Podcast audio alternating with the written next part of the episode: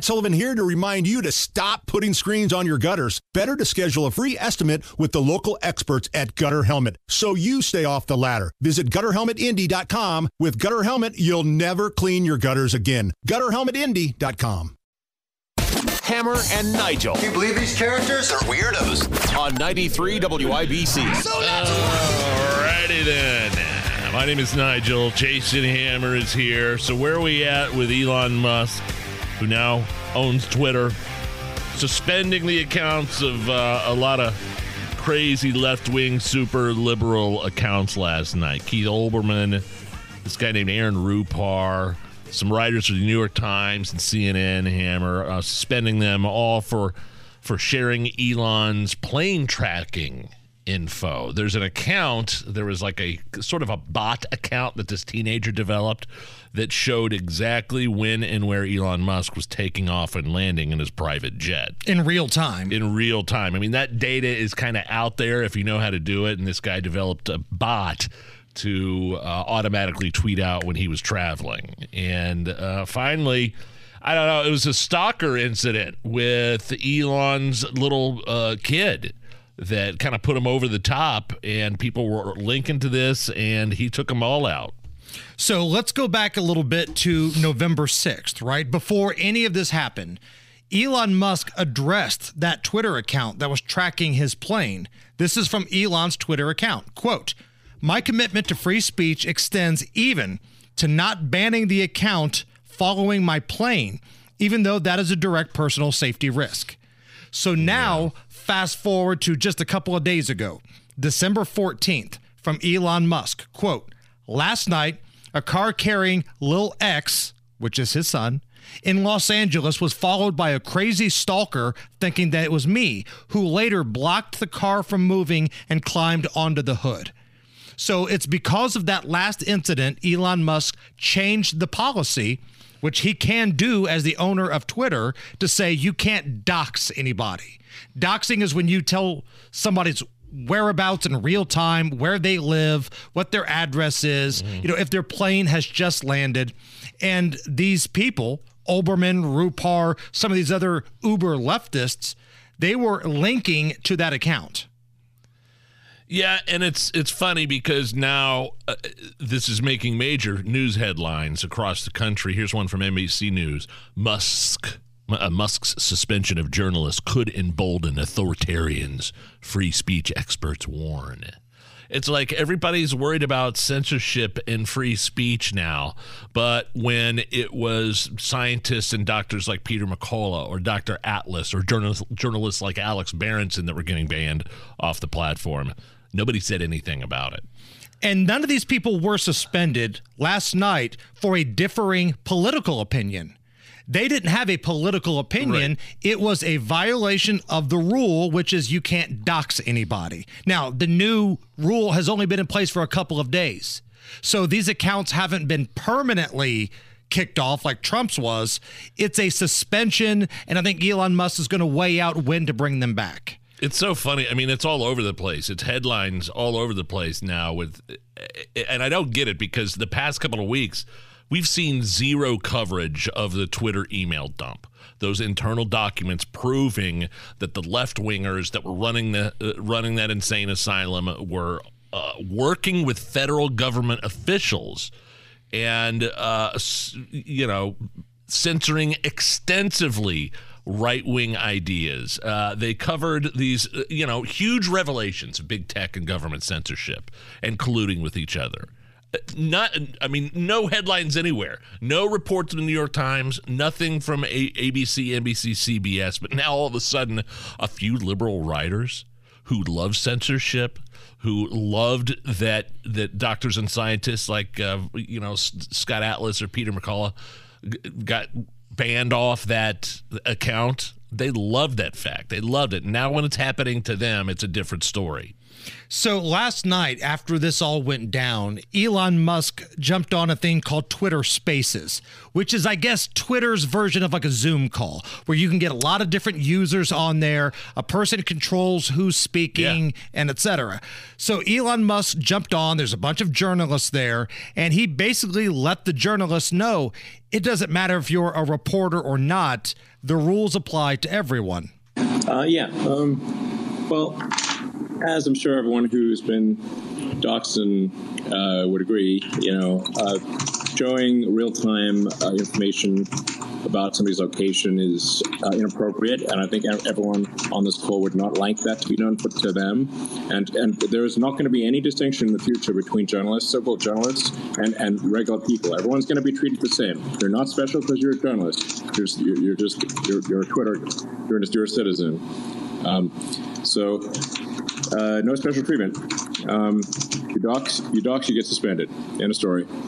Um, or, or trying to be clever about it, like oh, I posted a link to the real-time information, is obviously uh, just, uh, that is obviously simply trying to evade the, the, the meaning. That is, there's no different from than paste than actually showing real-time information. Good.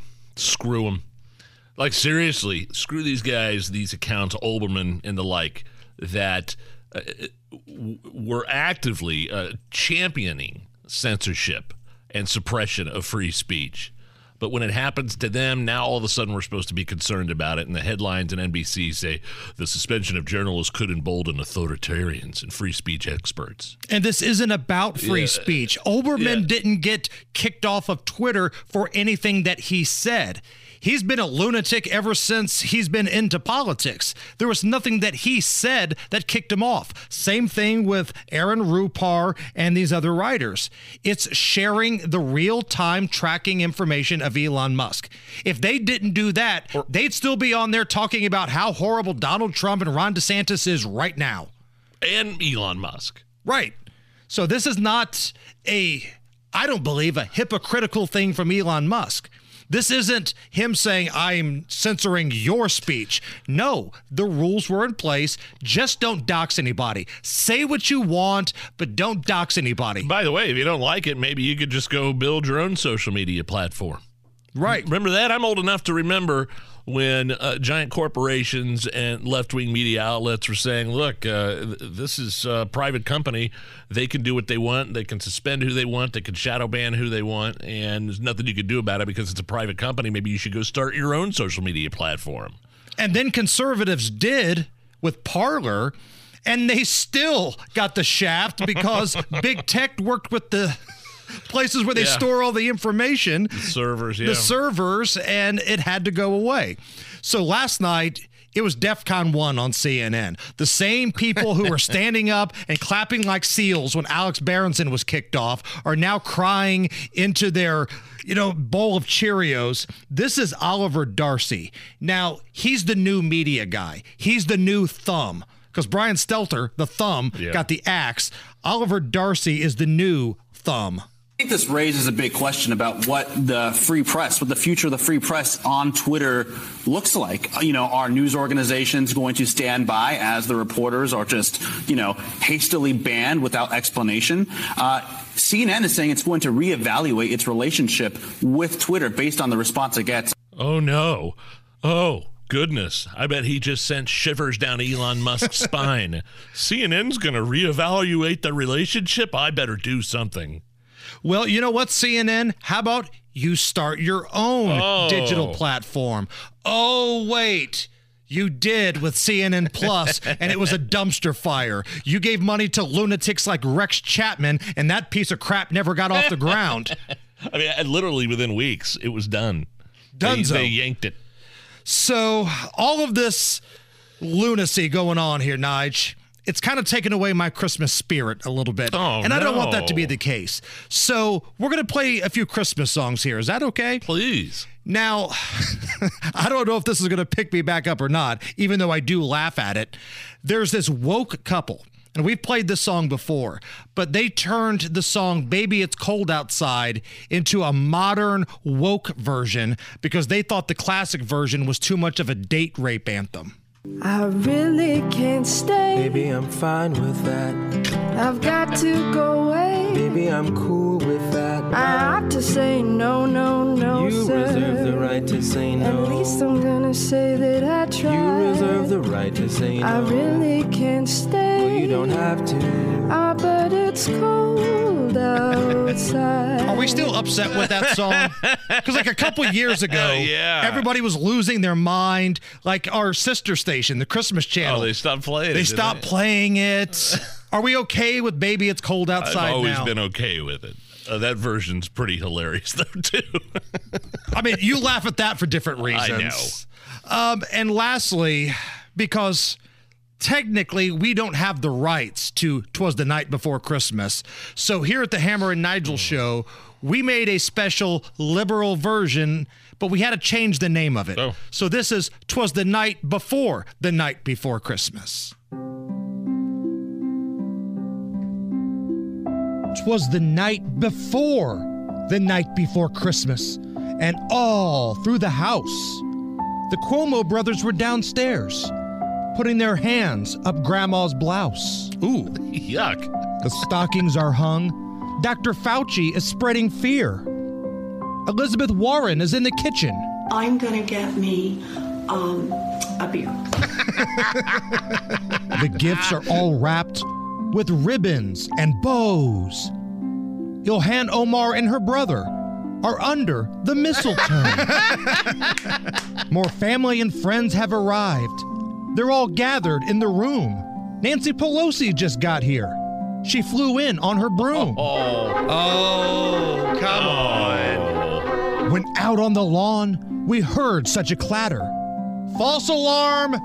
Wrong fat guy. It was just Jerry Nadler. but Santa would arrive with his white beard by his mouth.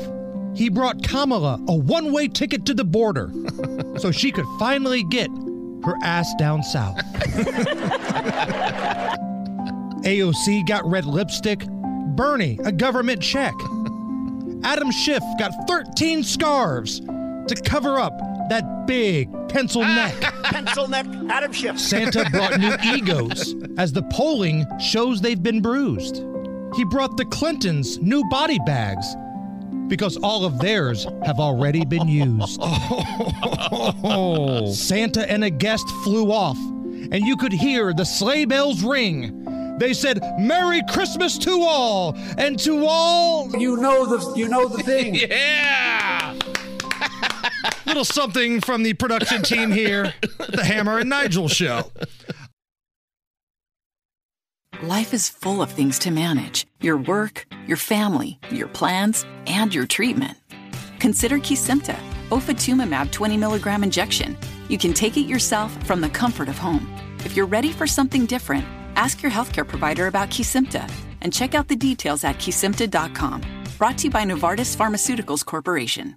Welcome back to Dealing Together. First caller? I bought three sweaters to get the fourth free. Oh, you got fleeced. Next caller. I traded my old Samsung at AT&T for a new Samsung Galaxy S24 Plus and shows my plan. That's not a bad deal. It is not. Our best smartphone deals, your choice of plan. Learn how to get the new Samsung Galaxy S24 Plus with Galaxy AI on us with eligible trade-in. AT&T. Connecting changes everything. Offers vary by device, subject to change. S24 plus 256 gigabyte offer available for a limited time. Terms and restrictions apply. See att.com slash Samsung for details.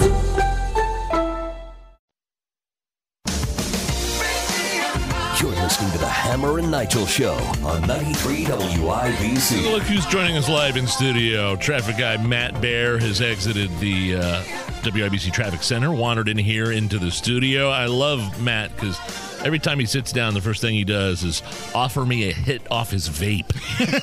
is that like a common thing between people that vape? Hey, No, here, no. take a hit, hit off my bit. Here, take The vape you know- community? Not, not Yeah. really.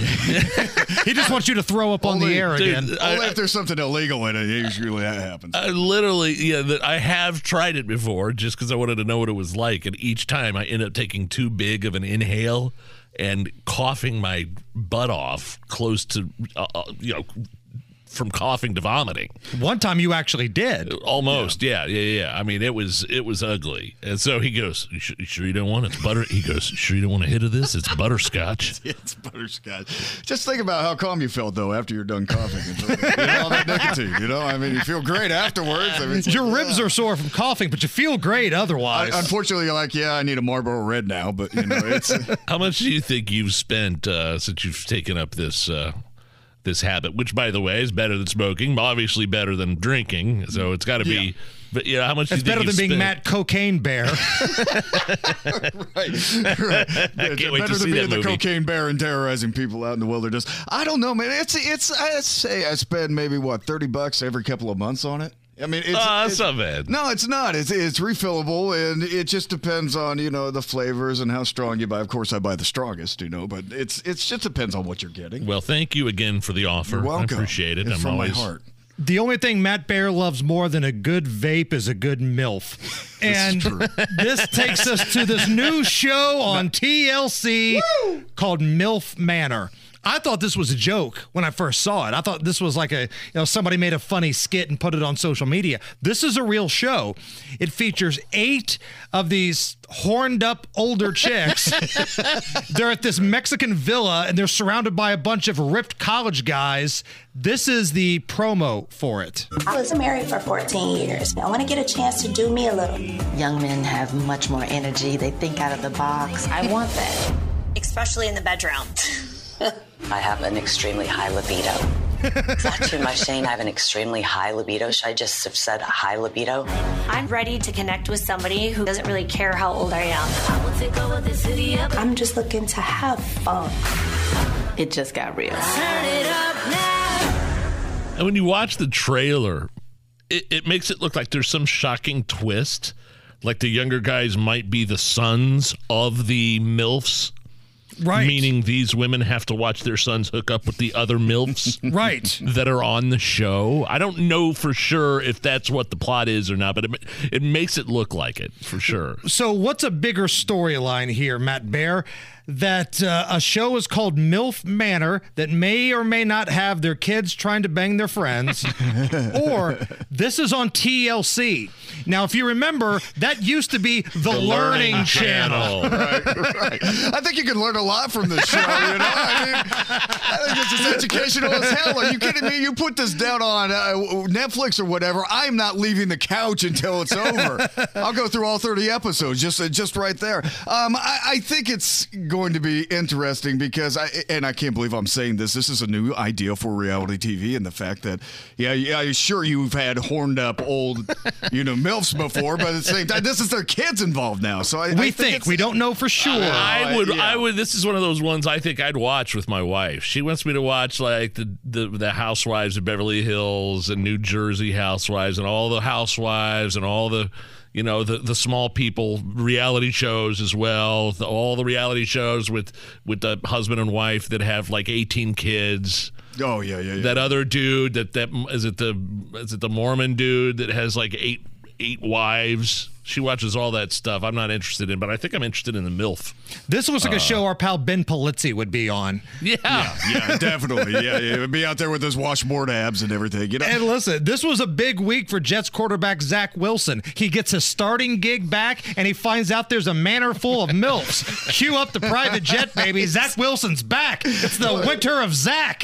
Went into the coach. He's like, I quit. I'm going to MILF Manor down in Mexico. I was watching this trailer and I'm looking at this. I'm like, you know, th- these are attractive women here. I think. Yeah. I Yeah, they are. I think I'm too old for them. You know, that, that was a really dark moment I had. I mean, I was. It's like MILF Manor. This says, okay, yeah, all right. And I bet this isn't the only place this is taking place. I could go to Carmel right now, drive around while all the husbands are at work. I can find MILF Manor happening somewhere in Carmel MILF right now. Manor in Carmel is called the Palladium, I think.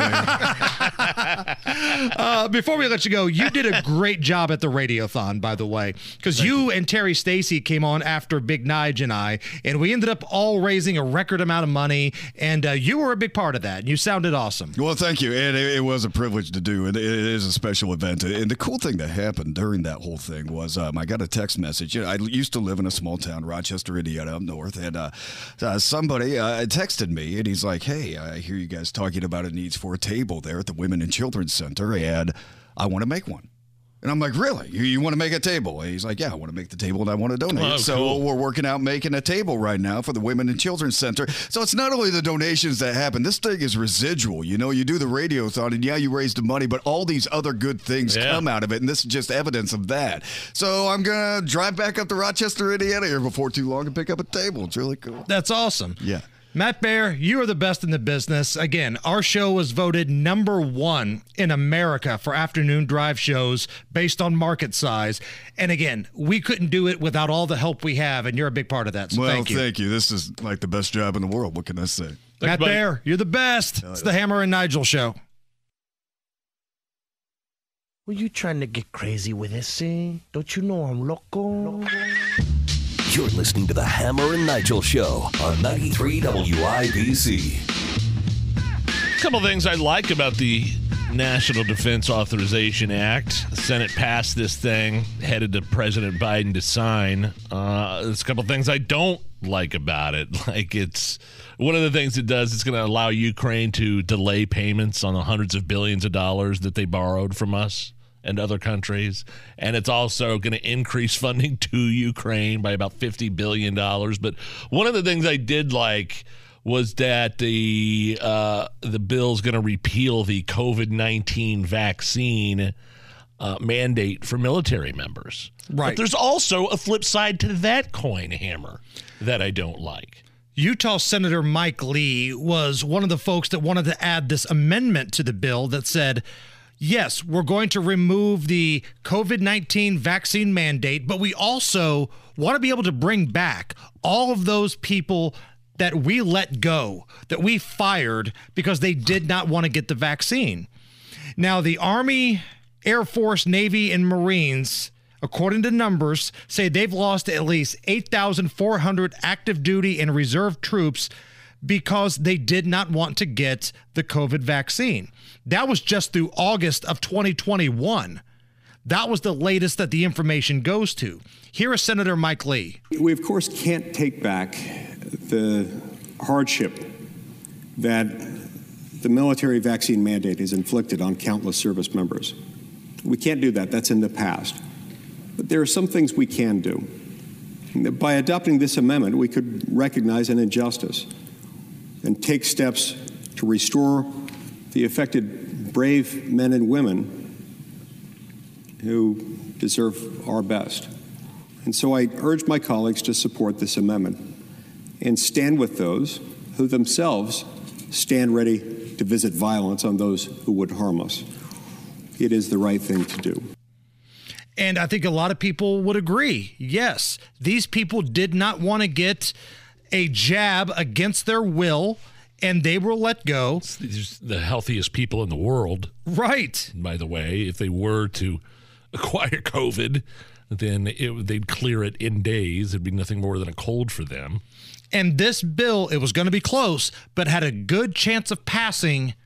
But four Republican senators said no, and the amendment did not make it onto the bill. So, again, the bill did repeal that COVID vaccine mandate for military members. What Right. it did not do is hire back the military service members that were fired or let go because they didn't get the jab, which is a bunch of BS. makes my blood boil when I think about it.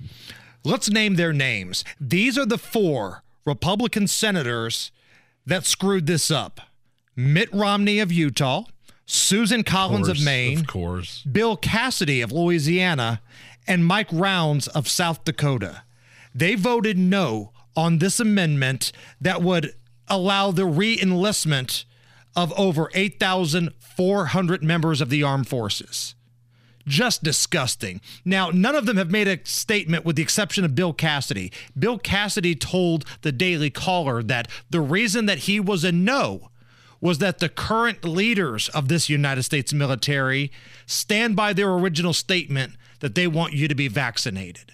Which is such a load of crap from Cassidy because look at these woke leaders right now. Since when do you listen to them? Yeah, uh, of course, like Milley making uh, his uh, his service members read woke CRT material. Right. You know, and Kendi books. and it doesn't. Yeah, exactly. That's it. Exactly, and it doesn't matter whether or not these these generals, these guys that are the, the heads of the Army, Air Force, Navy, and Marine Corps, it doesn't matter what they think anymore because it's not a mandate. It's not legal. You can't you can't fire. I mean, there's no COVID nineteen mandate anymore, so it doesn't matter what you think. Bill Cassidy was afraid of hurting the feelings of somebody that hates his guts to begin with.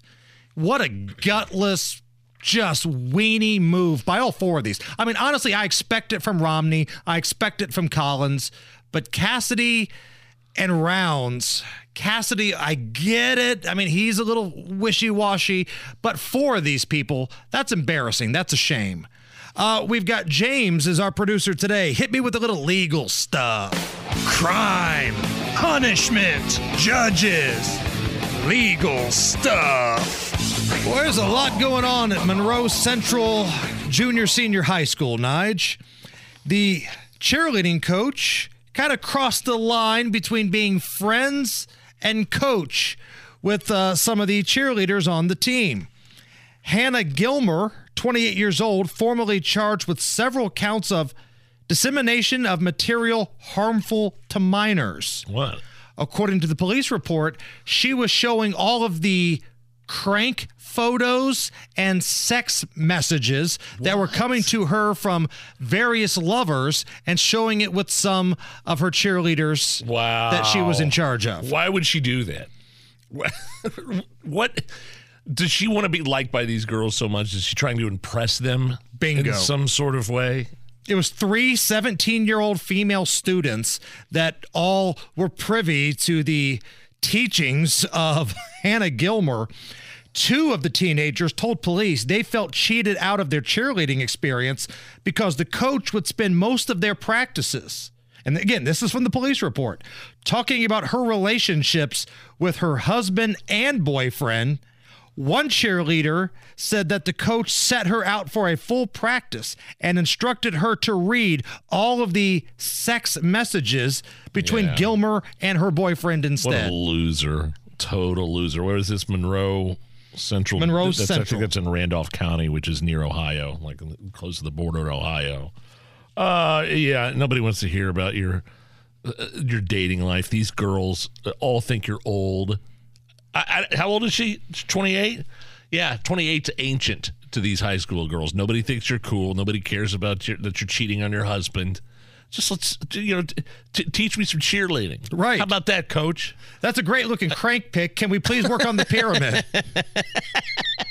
what are you doing? Like when I coach baseball, right? Like sometimes the language gets a little salty, right? And every coach that I've had in my life, the language gets salty. You're but at no point have they brought up pictures of, hey, look at that. Can you just teach me the L E T S G O cheer, please? Can we just do that? We've got spirit. Yes, we do. Hey, look, there's a crank. How about you? no, thank you. Yeah, she probably deserves to go to jail and at the very least be fired for something like that. Uh, you sent me this today, and I, I can't believe I missed this on social media. There's this picture going viral. It's like an itinerary from somebody's mom that's completely got the entire holidays down to a science. Tell me about this. No, it's it's like it, it's this thing where I mean, do you know over planners for for the holidays? People who just plan every minute Oh, of every man. day down to the detail. My wife, God bless her. every weekend since Thanksgiving, it's been Thursday, Friday, Saturday, Sunday. Every every and and uh, yeah, of course I love her to death, and it's fun and like we, you know, the Sullivan's Train and Christmas parties, and we're going to Newfields tomorrow. Awesome. And, and it just, but it's just, just like every day, and we gotta like leave a day to wrap presents and stuff like that. You know what I mean? Right. It's usually the, the night before Christmas when we're up till four o'clock in the morning. But this guy shared an email that his mom sent him, and it kind of focuses on the menu for each day, and. Here are some of the best lines. Sunday the 18th, arrivals. There will be puffed popcorn, Chex Mix, and various candies available for grazing throughout the day to include jelly beans and peanut M&Ms. Is she like a travel agent? Like, is this the itinerary for when we arrive in Cancun? Wednesday, bre- brewery for a late lunch or dinner out. Grandma could babysit or cocktails. Otherwise, dinner at home. Grilled bourbon glazed pork tenderloin with accompaniments. Down to the detail. Thursday, evening out. Dress up. Travel to restaurant. Chicken parm dinner or ribs. Need input. Cocktails at 5:30. Dinner at 6:30. Any interest in a bourbon tasting?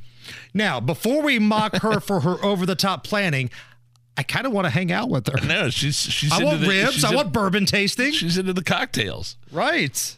Uh, so uh, you know, so people are looking at this and say, "Oh dear Lord, you've got every moment of every day planned." It sounds fun though. Yeah, I'm kind of into it. I kind of want to. If somebody in that family doesn't want to go, I might show up and take advantage of the ribs and the the cocktails and the bourbon tasting. So this this thing went viral that he posted, and it's all over the place now. Well, since we're all in the Christmas spirit now, I think what we need at the Hammer and Nigel show is a good old fashioned remix of Mariah Carey's All I Want for Christmas Is You with wheelin' dealin', hair sniffing, kiss stealing Joe Biden. I got hairy legs that turn that that that that turn blonde in the sun.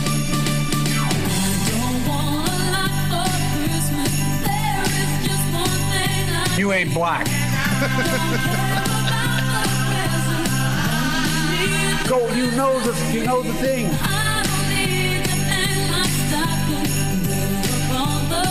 And Corn Pop was a bad dude. Take we a go. test where you're taking cocaine. Come on, man. It's a bunch of malarkey. I'm not going nuts. I'm not going nuts. I'm not going nuts. You ain't black. It's the Hammer and Nigel show. 32 at the American Standard Heating Weather Center. I got some breaking news here concerning uh, concerning number forty-five. Oh. the Orange Man, Donald Trump. You remember a couple of days ago, he teased this major announcement, and we thought it was going to be maybe a big announcement, some endorsement of his campaign, or maybe somebody his you know is going to announce his running mate for the 2024 election. Nope, it was the announcement of his personal NFT trading cards depicting him as a hero, a superhero. They were superhero Donald Trump digital trading cards, right? Correct. Uh, $99 each. Hammer, they've been sold out. Are you kidding me? They are sold out. The NFTs originally at $99 each, some sold for thousands of dollars. Sold out earlier today. And you got to remember, a lot of these buyers. Every time you bought one of these things, were entered to win the um, the meet and greet at Mar-a-Lago with Donald Trump. There was one of these cards that shows Donald Trump holding the Statue of Liberty uh, uh, torch in front of the Statue of Liberty, sold for twenty four thousand dollars. Was it Donald Trump Jr. that bought it? I don't know who's buying these things, but they've sold out completely, and it looks like he made about a million dollars. Are you kidding me? So, as much crap as we gave uh, the president yesterday, sold out within a day. I mean, really. But I want to see a little bit more information here because what we see sometimes with these New York Times bestsellers is that super PAC groups will buy up all the books. Right? Like if you're a politician and you've got some horrible book coming out and it lands on the top 10 sellers list, there's a chance somebody in your inner circle bought up a bunch of copies and you're going to autograph them and pass them out. I just tweeted the article out that Okay. uh, I mean this is uh, this is breaking. Sold out one of the cards again. It's a depiction of him holding up the Statue of Liberty torch He's got the torch and he's standing in front of the Statue of Liberty. Yes. Stole, sold for almost 25 grand. Wow. You can't say that this isn't the greatest country in the world when you could come up with a digital card, something you physically can't even hold in your hand, and make $24,000 on it. And not only that, but none of this money went to the campaign. This is not some sort of MAGA fundraiser. This is for profit. Right. Million bucks. Boom. There you go. Uh, speaking of breaking in a different capacity, did you see this from this massive aquarium in Berlin? So there's this Yeah. big hotel, and it's got like a massive aquarium. It's a big thing that goes up to like the roof. There's an elevator in the middle of it. It's like water surrounding it. It's amazing thing. It busted. Yeah, it cracked. Sent hundreds of fish everywhere. Flooded the place out into the streets. It's like that scene in Mission Impossible when Tom Cruise uses the explosive gum Right. to uh, explode the, you know, blow up the aquarium in that restaurant.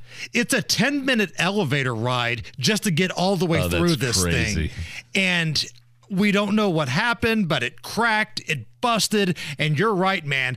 Tidal wave of water and fish and just everywhere. It's going to take a long time to clean that up. It's the Hammer and Nigel show. Life is full of things to manage your work, your family, your plans, and your treatment. Consider Kesimpta, ofatumumab 20 milligram injection. You can take it yourself from the comfort of home. If you're ready for something different, ask your healthcare provider about Kesimpta and check out the details at kesimpta.com. Brought to you by Novartis Pharmaceuticals Corporation. Welcome back to Dealing Together. First caller? I bought three sweaters to get the fourth free. Oh, you got fleeced. Next caller. I traded my old Samsung at AT&T for a new Samsung Galaxy S24 Plus and chose my plan. That's not a bad deal. It is not. Our best smartphone deals, your choice of plan. Learn how to get the new Samsung Galaxy S24 Plus with Galaxy AI on us with eligible trade-in. AT&T. Connecting changes everything. Offers vary by device, subject to change. S24 plus 256 gigabyte offer available for a limited time. Terms and restrictions apply. See att.com slash Samsung for details.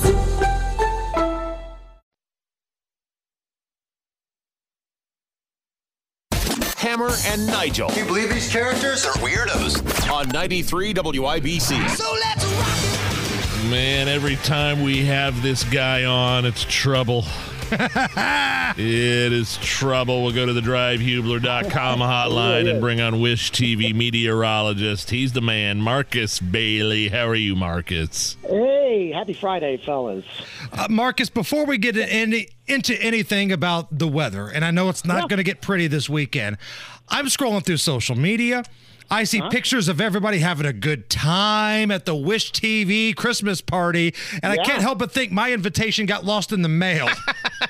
Did it really? yeah, I had no idea. You know, I'm looking at pictures of like Drew Blair and Kylie Conway and Stephanie Mead all playing grab ass together, and Scott Long and I, who host the amazing All Indiana Bets, we start texting each other. Uh, did our invitation get lost in the mail? I man, well, listen, you're. I, I- I am not high enough on the totem pole to even know that. He's not in fact, I don't charge. even know if I had a full-on invitation. I just kind of snuck in because I saw some Wish TV cars outside, so I was like, "Hmm, let's go in here." But I'm telling you, Marcus, this is all that Phil Sanchez's fault. He didn't want me being there, being the good looking guy. So Phil Well, hey. Sanchez said Ixnay Hammer on the invitation list. Where was the uh, where was the can absolutely party? See that. Uh, St. Elmo's. Nice. So, yeah. Oh, come on! I know. Very nice. And that's if you didn't see any pictures of me on there because I was too busy stuffing my face with filet sliders and shrimp cocktails. Oh, that shrimp Sliders. cocktail is so good, oh man. my gosh, so good, so good. All right, Marcus. So we are getting actual December like temperatures this weekend. So far, again, I'm a guy that hates cold weather. Let me make that perfectly mm-hmm. known. I'm going to retire one day to Florida when I'm an old man and I'm cold all the time. But so far, it's been a pretty mild winter, but this weekend that changes. Yeah, well, this weekend, and I think to that point, the extended gets pretty chilly. Um, we already kind of had that first blast of chilly air kind of last night. Uh, there were some spits of rain and snow, and, and what's happening here, guys, is you're just kind of getting a, a parade of waves. I guess is probably the best way to describe it. And behind each of those waves, which may produce a few flurries, we've been seeing that here today. Uh, we'll probably continue to see it tonight. We'll get another one tomorrow. Behind each one of those, you're kind of getting a surge of very cold air. And so you're just kind of ticking those numbers down each and every time those waves come through. So while we had highs in the, you know, near 50 when we had all that rain a couple of days ago, 40s yesterday, 30s today, we may struggle to get out of the 20s uh, this weekend. Yeah, so it's just it's just a parade of these waves that just keeps pushing down this colder air from the north. Tomorrow, tomorrow night, uh, my family and I are going to see the Christmas lights at Newfields. Oh, there. okay. Uh, so I'm assuming probably some long johns are in order. That would at the, be at the very least. Well, and to add to that, I mean, yes, because it's going to be cold, especially once the sun goes down. I, I think we're going to struggle to get to 30 tomorrow for a high. Hello. I think it's going to be kind of cloudy, like it's been. So you're not going to have much sunshine to help warm things up either. And, and I do think, on top of that, uh, it might be a little blustery too. So then you got to factor in the wind chill while you're walking around too. So you're probably it feels like temperatures are going to be considerably colder, maybe feeling more like the teens while you're walking around. So yeah, chilly stuff. Marcus Bailey, the meteorologist for Wish TV 8, joining us here on the Hammer and Nigel show. Well, and the good news is the uh, the apple cider and whiskeys there when you tour Yes. Newfields are only eighteen dollars a piece. So, so There you go. Marcus, last night uh, took the boy uh, to the batting cage, and again, you know, I'm throwing batting practice. Things are going well. We get back out to the parking lot, and this is probably around nine o'clock last night. It starts to get a little dicey because it was cold, it was raining, and it felt like there was sleet coming down. Any chances of that happening this weekend? Um, I mean, kind of what we have now. I wouldn't call it a major concern. I don't think there's enough moisture uh, in the air right now to squeeze out a significant amount of snow that's going to create travel difficulties. Okay, but I do think there's enough that you're going to have some of these flurries flying around. You're, you're seeing it now. You're going to see it probably through the remainder of the evening. And then I think you get another kind of wave tomorrow. And what I was mentioning, Nigel, about the you know the winds kind of picking up tomorrow, uh, all part of the theme system. I think kind of wrings out the atmosphere a little bit and probably squeezes out a few light snow showers. But again, you have to go all the way up to probably near South Bend or Michigan City, way way north, before you even see around an inch or two of accumulation. So nothing too significant here for the weekend. We're hearing that a lot of people are going to be traveling this holiday season. Uh, our friends at AAA say this is going to be a big year of people flying or even hitting the roads. So I know we're a week away here, Marcus, but yeah. just like Indy 500 time, we can never get that forecast early enough. What are we looking at for Christmas? Well, and you guys know it's it, it, when you go a week or more out. I, I always be I'm always brutally honest. We have trouble enough trying to get the next three to four days right, let alone try to go a week plus, right? But uh, you you you look at patterns, and we always feel a little more comfortable and confident in temperature trends, a little less confident on precipitation trends. But if you look at kind of how we've been uh, here over the last week, it's been it, it's been a fairly active pattern, and so if we can continue that trend, and then on top of that, which we do feel confident about, the cold air that's going to be coming, and not only this weekend, but I should mention that I think we even take a bigger dive late week and then into the holiday weekend. We may be talking about guys highs Christmas Eve, Christmas Day that don't get out of the teens, and lows near zero. Yellow. So obviously, what you need for snow is you need cold. And, you know, a lot of years we've been lacking in that. Um, last year we had a high of 63 on Christmas Day, Yeah. for example. So, um, you know, you've got the cold. There are some hints that we could have a system coming in, but again, I, it's in the land of, of voodoo. You can't get into specifics this far out, but I do think it's worth paying attention to because you do have one of the main ingredients with the cold, and we've had a pretty active pattern. Can we pinpoint exactly how much, when? No, but I do think it, it, it does up the the probability of of maybe having some concerns as we get late week in terms of traveling and, and that sort of thing. So something to kind of keep an eye on uh, as we get closer to the holiday weekend. You uh, you tailgating for the Colts and Vikings game tomorrow, or has the negative tone of this season taken away your joy to put meat to fire? Well, I mean, I'm going to watch. I mean, are we at, are we at a point now that am, am, am I am I rooting for the? I mean, I, I am a Colts fan. I always will be a Colts fan. But am I if I want to be like a long term investor, am I rooting for a loss Right. and a loss next week and a loss next week For a better I want the draft pick, play right. Exactly right. So it's like.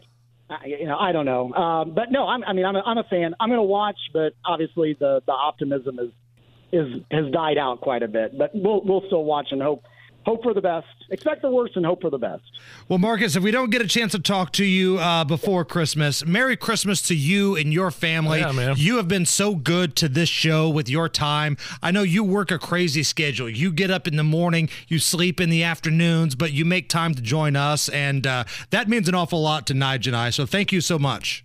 Well, I appreciate you guys so much. Uh, on the number one rated show, um, I will always jump on with two of my favorite guys. I've been following you guys for a long time, as you guys know, and uh, I just greatly appreciate all the the backing you get, not only for me, but but for all of my colleagues at Wish TV. It is it means a lot. So, uh, Merry Christmas, and, and I appreciate you guys. You got it. Marcus Bailey, meteorologist, Wish TV. Thanks, Marcus. All right, Matt Bear is standing by in the WIBC Traffic Center.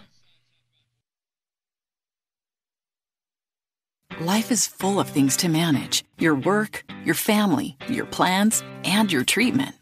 Consider Kesimpta, ofatumumab 20 milligram injection. You can take it yourself from the comfort of home. If you're ready for something different, ask your healthcare provider about Kesimpta and check out the details at kesimpta.com. Brought to you by Novartis Pharmaceuticals Corporation. Welcome back to Dealing Together. First caller? I bought three sweaters to get the fourth free. Oh, you got fleeced. Next caller. I traded my old Samsung at AT&T for a new Samsung Galaxy S24 Plus and shows my plan. That's not a bad deal. It is not. Our best smartphone deals, your choice of plan. Learn how to get the new Samsung Galaxy S24 Plus with Galaxy AI on us with eligible trade-in. AT&T. Connecting changes everything. Offers vary by device, subject to change. S24 plus 256 gigabyte offer available for a limited time. Terms and restrictions apply. See att.com slash Samsung for details.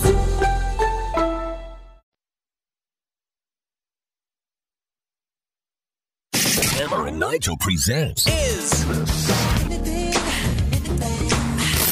It depends upon what the meaning of the word is. Is this anything? On 93 WIBC. Hammer, how do we play? Is this anything? I am going to run some stories by you. You, Big Nige, you're going to go full Judge Judy. You're going to take in all the information and you're going to give us a verdict. Is this anything or not? We start with this. Not a lot of companies are doing it from what we hear, but a landscaping company surprised its employees with a huge holiday bonus check ranging every everything from $7,000 to $200,000. Oh, $200,000 bonus checks? Right. The checks ranged from seven grand to twenty two hundred thousand dollars. In total, twenty-eight million dollars was split between the twelve hundred employees. Here's their CEO. The people who deserve the thanks and the appreciation is all of you. You're the ones that have worked hard. You've gotten us here. You've sacrificed. You've compromised. You've earned what we're sharing. It's just so exciting. I'm thrilled for everybody. With this money, I can help my family. I can help my mom. It's just so exciting looking around the room and you know and seeing the faces, uh, especially when they were opening the checks, uh, was a pretty good feeling. I'm excited. I'm I'm energized. And uh, I'm really looking forward to the next few years. That must be one giant landscaping company. Like when I think of landscaping, I think of uh, you know the guys that, that mow my lawn once a week and uh, blow my leaves. Goat Landscaping, they do a great job. Cutters does ours. Cutters yeah, does a great that's what I think. But I don't think they're pulling in a, a, a- a way to. I don't think they're pulling in tens of millions of dollars. they could make a thirty million dollars bonus. Uh, now Ruppert, I looked up Ruppert Landscape, uh, and it's what do you say about twelve hundred employees, and they're out of. I think they're out of Maryland, and they got like thirty uh, branches throughout the eastern United States. So it's a gigantic landscape. You know, when I say landscaping, again, you and I think of probably uh, our yards are pretty basic. It's Somebody mulching our mulching- yard. mulch. Um, uh, mowing and you know blowing the leaves out onto the curb, but there's there's a lot more that's involved with landscaping. These big companies just- are oh, like they're just giant, Cutting the grass Yeah. at baseball stadiums and things like that. Yeah, yeah, yeah. That's Uh, impressive though, man. And, good for them. You know, they could have easily just sat on the money and said, you know what, it's been a tough couple of years. We're going to sit on the money. Inflation's out there, but they chose to dish out 28 million bucks between their employees. You know, our new owners are sitting on a boatload of cash. Wonder if we're gonna get any get any um Christmas bonuses this year, or maybe just a bottle of whiskey or something. No. James, got to get some mood music. Grandma got run over by a reindeer. It's too bad. Walking home from our house Christmas, Christmas Eve. You, can You know say the song, no right? such Grandma got ran over by a reindeer. Who doesn't? It's a staple. For me and Grandpa, So, Dr. Elmo of Grandma Got Ran Over by a Reindeer fame, uh, a lot of people think he's just a one hit wonder. Well, think again.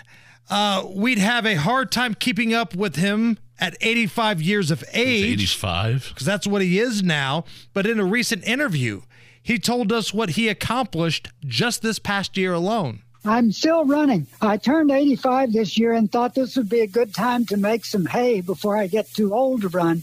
So I went to Fort Lauderdale and ran in the National Senior Games, and I won the 800, 1500 meter, and 5K. And then I went to Lexington, Kentucky, and won the USATF National Championship in the 400, 800, and 1500 meter. And as of now, and I don't think anybody's going to beat it, but I'm ranked number one in the world in the mile and the 5K. This is the, the that's the grandma got ran over by a reindeer guy. Couldn't you tell by the voice?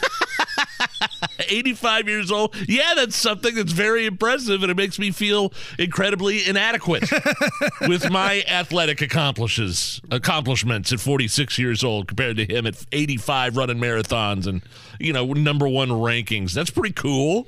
Imagine being like a, you know, I, I'm 44 and I'm running and I see this 85 year old dude dusting me, and I find out later that's the dude that wrote Grandma got ran over by a reindeer. He he lives all that, right? I mean, he, he that's that's a song that you can live off of. Yeah. He'd live for the rest of your life. That one song. That's it. That's it. Uh, now, on the heels of songs about reindeer, you and I, Nige, both used to play the new hit country back in the day. You were at 1045 The Bear. Yes. And when they flipped over to 93.9 The Bear, I jumped on that radio station staff. I think I might have replaced you, actually. Okay. Yeah. So, Joe Diffie, you remember Joe Diffie, right? John Deere Green. John Deere Green. Prop me up beside the jukebox if I die. That's Joe Diffie. So he wrote a song called Leroy the Redneck Reindeer. Leroy said, Hey, I'm on my way.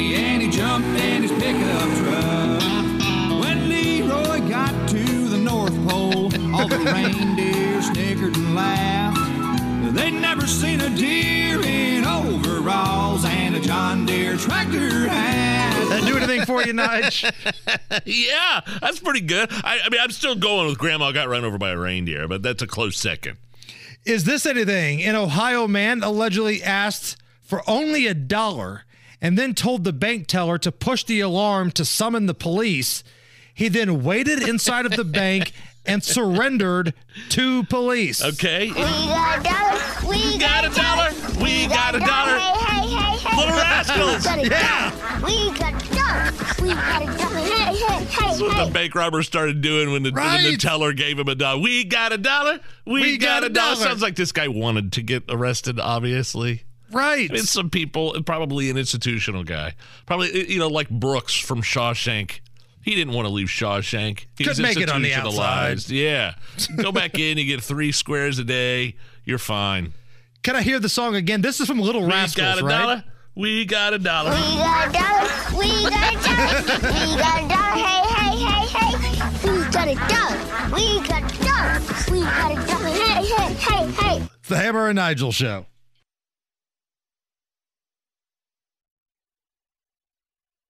Life is full of things to manage your work, your family, your plans, and your treatment.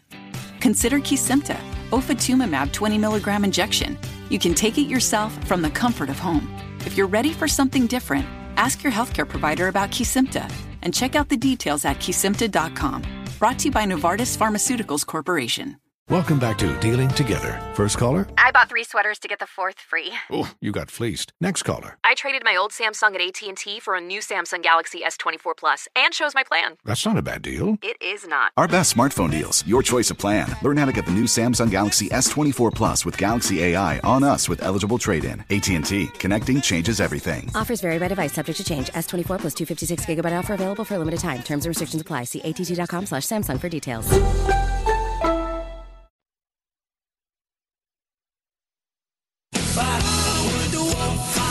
Listening to the Hammer and Nigel Show on 93 WIBC. Yeah, just real quick, Hammer. Uh, you know it's getting out of control. You know, Elon Musk suspended that account that was tracking his private flights, the flight tracker that was able to track in real time where Elon Musk was going on his private jet. Uh, he suspended that. He suspended a whole bunch of liberals that were linking to that, and it's gotten so bad. I- I'm seeing right now. He also suspended the Santa tracker. Oh no! no! Keeping Santa safe. We want to keep Santa safe, right? We don't want to dock Santa and divulge exactly where he's at. Oh, the NORAD official Santa tracker? Come on. Um, so yesterday, again, there's a lot of stuff going on with Elon Musk. Maybe this flew under the radar. The U.S. National Archives released more than 13,000 documents related to the JFK assassination, which means that about 3% of the documents remain sealed. All of them were supposed to be released, I think, like back in 2017. And, uh, you know, presidents keep squashing it. Right. Uh, but I think the 3% that remain sealed, that's probably the good stuff, right? No, Like- the stuff we want to know about. Yeah. the stuff we want to know about. So, of all the stuff that became public yesterday, these are the highlights. This is what you need to know. Two assassin assassination plots were foiled in Chicago before JFK was shot in Dallas. There were multiple assassination attempts on Kennedy before the kill shot that took place in Dallas.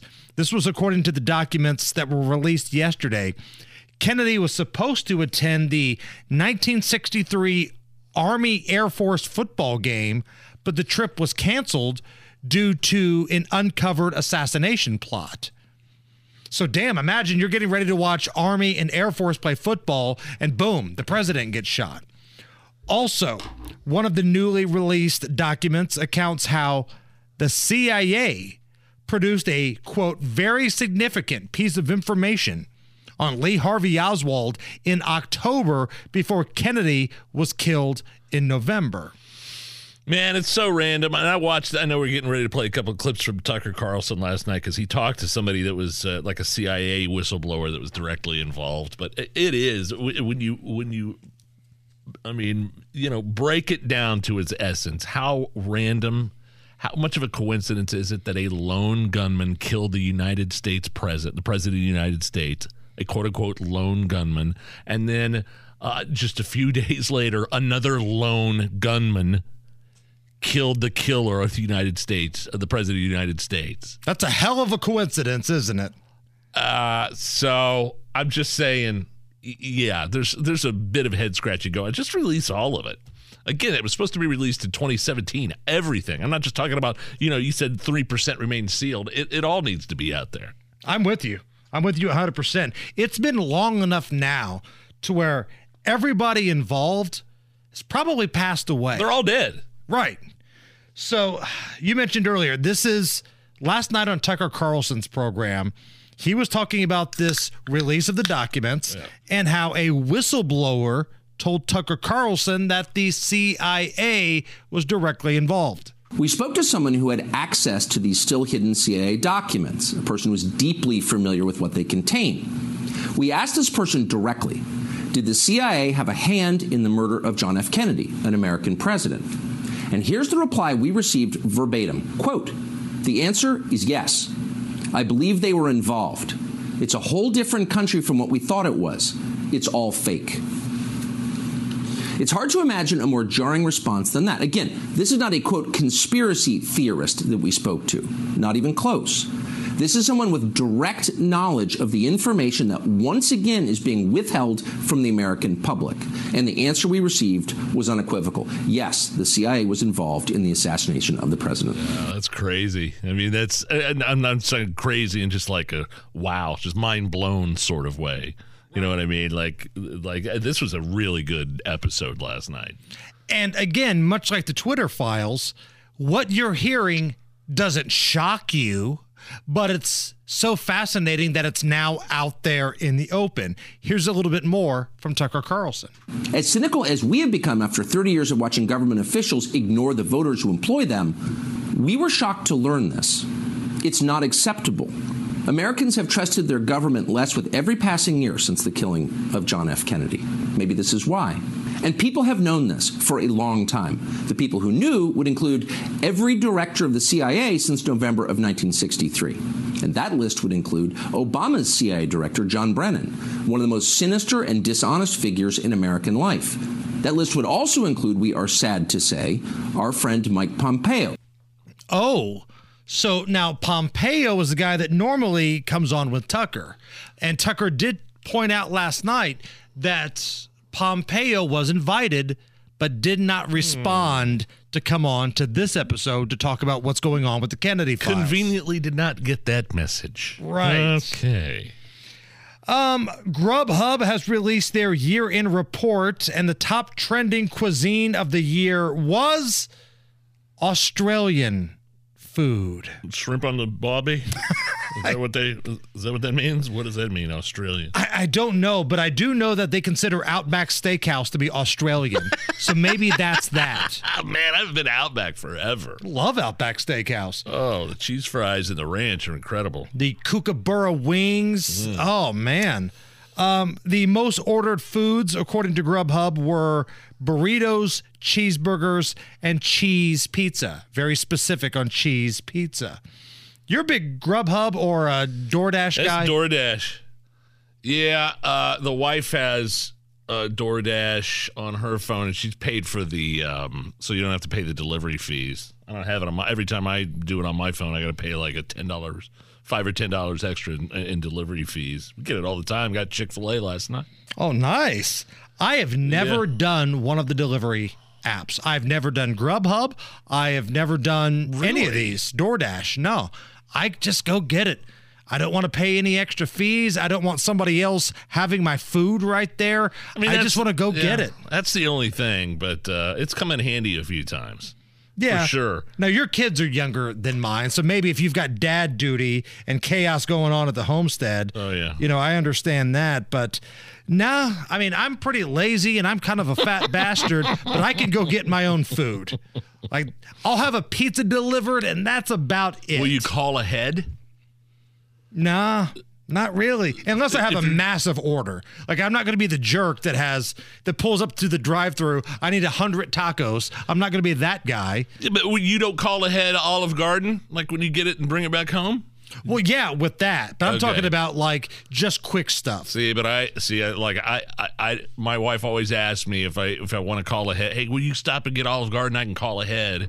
And I'll tell her, no, no, no, no, don't call ahead. I just I want to order it when I get there so I can sit there and have a beer in silence there at the bar go. while I wait. That's what it's about.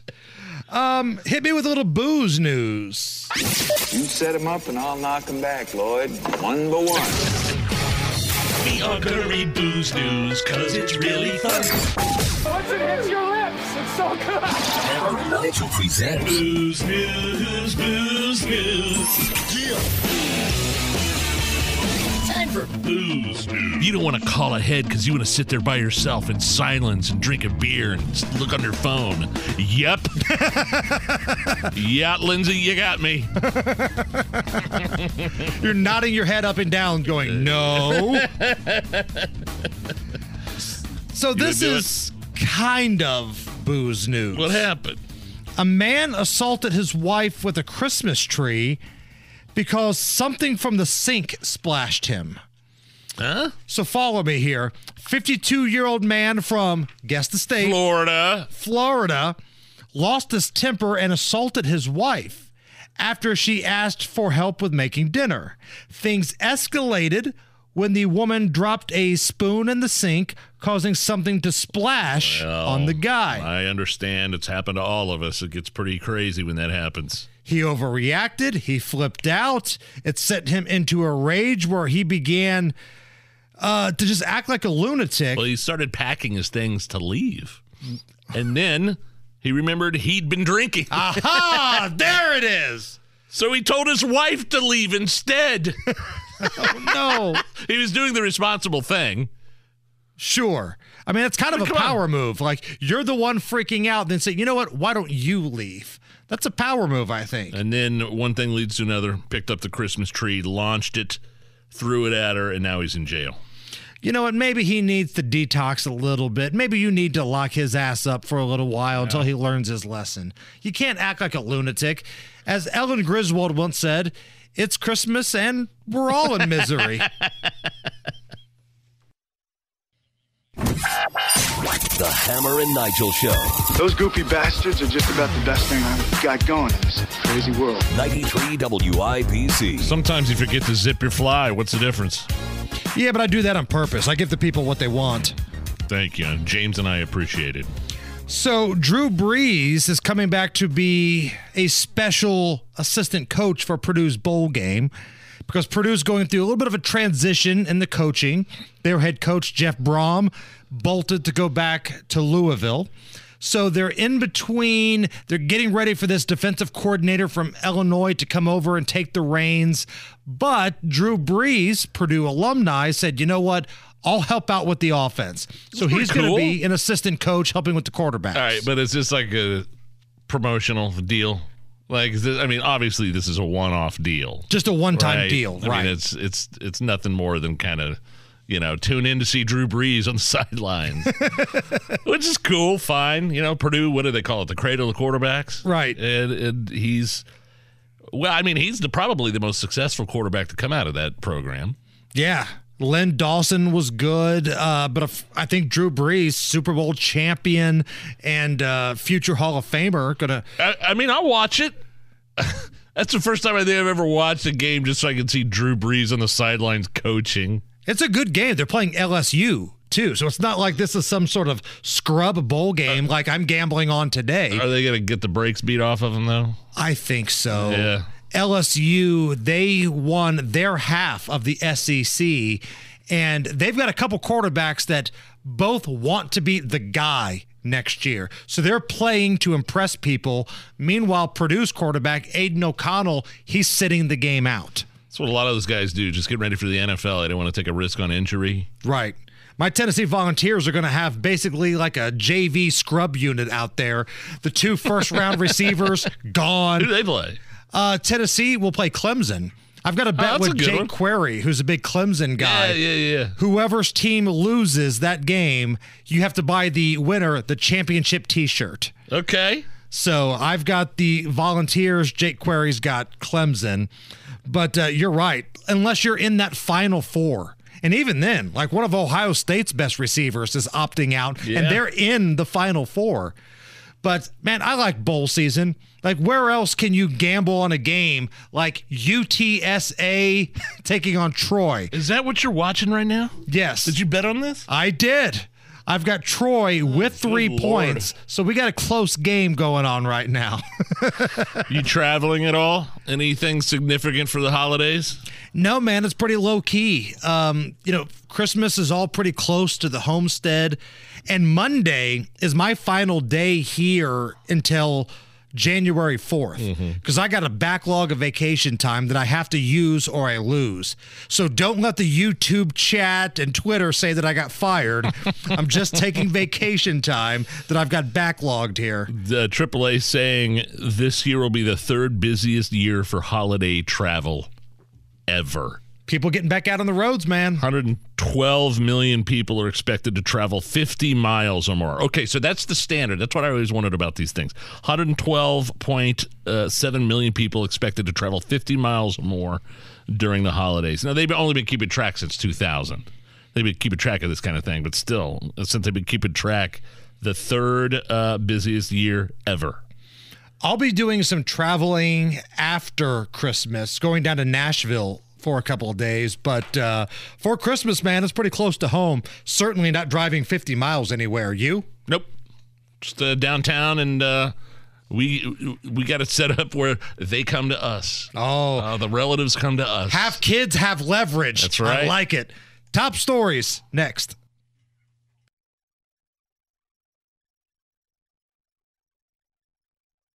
Life is full of things to manage your work, your family, your plans, and your treatment. Consider Kesimpta, ofatumumab 20 milligram injection. You can take it yourself from the comfort of home. If you're ready for something different, ask your healthcare provider about Kesimpta and check out the details at kesimpta.com. Brought to you by Novartis Pharmaceuticals Corporation. Welcome back to Dealing Together. First caller? I bought three sweaters to get the fourth free. Oh, you got fleeced. Next caller. I traded my old Samsung at AT&T for a new Samsung Galaxy S24 Plus and chose my plan. That's not a bad deal. It is not. Our best smartphone deals. Your choice of plan. Learn how to get the new Samsung Galaxy S24 Plus with Galaxy AI on us with eligible trade-in. AT&T. Connecting changes everything. Offers vary by device, subject to change. S24 plus 256 gigabyte offer available for a limited time. Terms and restrictions apply. See att.com slash Samsung for details.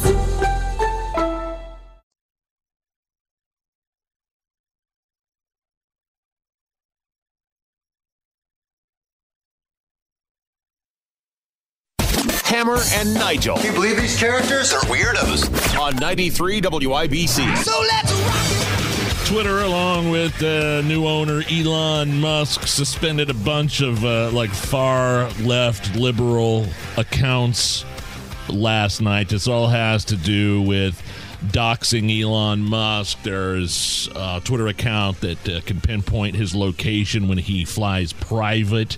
Got rid of that. There's some stalker issues going on, and uh, suspended a bunch of uh, liberal, left-leaning uh, accounts that were kind of linking to these uh, these bots, these Twitter accounts that were were doxing Elon Musk. Right. Now, let's go back a couple weeks because on November 6th, Elon Musk put out a tweet about that specific account that was tracking his whereabouts. Quote, My commitment to free speech extends even to not banning the account following my plane, even though that is a direct personal safety risk. Hmm. So that was November 6th. He must have changed his mind. December 14th, Elon Musk, quote, Last night, a car carrying Lil X, which is his son, in Los Angeles was followed by a crazy stalker thinking that it was me, who later blocked the car from moving and climbed onto the hood. So it was at that point where his family was in danger because people were following this tracker, finding out where he was at, and then waiting to follow him that he made a change in the policy. Went all scorched earth. Basically, Because, Correct. all these left-leaning people that don't like Elon Musk were were linking to this site, and they were talking about it, and they were indirectly sharing links to the site where you could track his whereabouts and his private planes. And I, the, the other thing that uh, not a lot of people were talking about was that this Twitter account that would track his movements when he was flying private was technically a bot account. It was developed by I think a 19, 20 year old kid, but it automatically gave updates and stuff like that. The kid didn't have to do anything further. He just, it was, so technically it was a bot account. And Elon also made a pledge to get rid of bot accounts Right. as well. Now, the folks that were suspended include lunatic Keith Olbermann, lunatic Aaron Rupar, and CNN's Donie O'Sullivan and the Washington Post Drew Harwell. All people who, in some way, were linking to that account where it was tracking Elon Musk's whereabouts in real time. Screw him. That's what I say.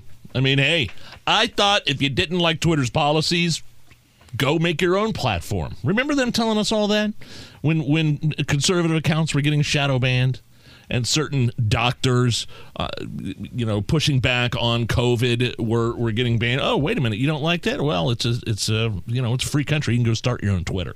And conservatives did that, and it was Parler. And then took that away, Parler got shut down because the servers were refusing to work with it. And the biggest peak of hypocrisy last night was the outrage from Taylor Lorenz. She is a super liberal writer who was playing the victim because she outed the Libs of TikTok's owner. Yeah. Because the Libs Address, of TikTok yeah, owner Mhm. had their address put out there by Taylor Lorenz. Washington Post. Yeah. And then she acted like she was the victim when everybody was saying, hey, what the hell are you doing here? Knock the crap off. She was in one of these Twitter space meetings last night, which is kind of like a big conference call, basically. And she's in there with a bunch of these zeros, like Yamiche Alcindor, CNN, New York Times writers. I think the Thumb was in this chat. And listen to Taylor Lorenz complaining last night. I mean, I think the trending topics, the incentive, like the whole way trending topics works is definitely fundamentally broken. And it's just so rich to hear him complain about doxing and harassment. I mean, I am doxxed and harassed constantly on this app. And I mean, I'm very, I, I don't, that doesn't mean that I think everything needs to be moderated. You do more the heavily, doxing. Yeah. users deserve more control over their own experience. I- I don't think she would have been doxxed in the first place, which again means people publish your whereabouts, your personal address, where where you work, uh, things like that. Nobody would have doxxed her if she hadn't done it to a Twitter account user. Right. uh, who wanted to remain anonymous. Who really, the libs of TikTok, they only, their only sin was publishing videos that liberals and progressives put out there on TikTok and just retweeted them and reposted them. using their own words he- against them. That's all it is. It's just showing these lunatics in their element. But again, this little session that she was involved in, these people in there, like you would think this was the first day of kindergarten and parents were dropping off their kids with the amount of crying going on in this Twitter session Yeah, last everybody's night. concerned concerned about censorship all of a sudden. How convenient when it's happening to you. Where were all these people when Alex Berenson was kicked off the Oh, platform? no question, exactly. Alex Berenson's friend of the show, been on with us many times. Uh, a guy uh, uh, that's that's pushed back on on COVID and, and questioned the lockdowns and vaccines, and and nobody said boo when they took him off Twitter. And something else they don't realize is that that, that Elon Musk has been exposing uh, governments working with social media platforms, including Twitter, to shut certain people down. We knew that was going on when Alex Berenson he came on the show and successfully sued Twitter and has been publishing documents ever since showing that people from the Biden administration had a hand in uh, in turning off Alex Berenson's account. So this is something again we've known for weeks before that email dump. Speaking of lunatic leftists, Stacey Abrams, fresh off losing the Georgia governor's race for the second time to the same dude, for some reason, she was invited to Good Morning America today. I have no idea why. I think the other 75 guests in front of her must have canceled, but she told us that she might run again. What? Okay, so now that the midterms are over, I know you probably get asked this a lot, but we have to ask what's next for you? How likely are you to run for office again? I may run again, but I've always said that it's not about the title, it's about the work.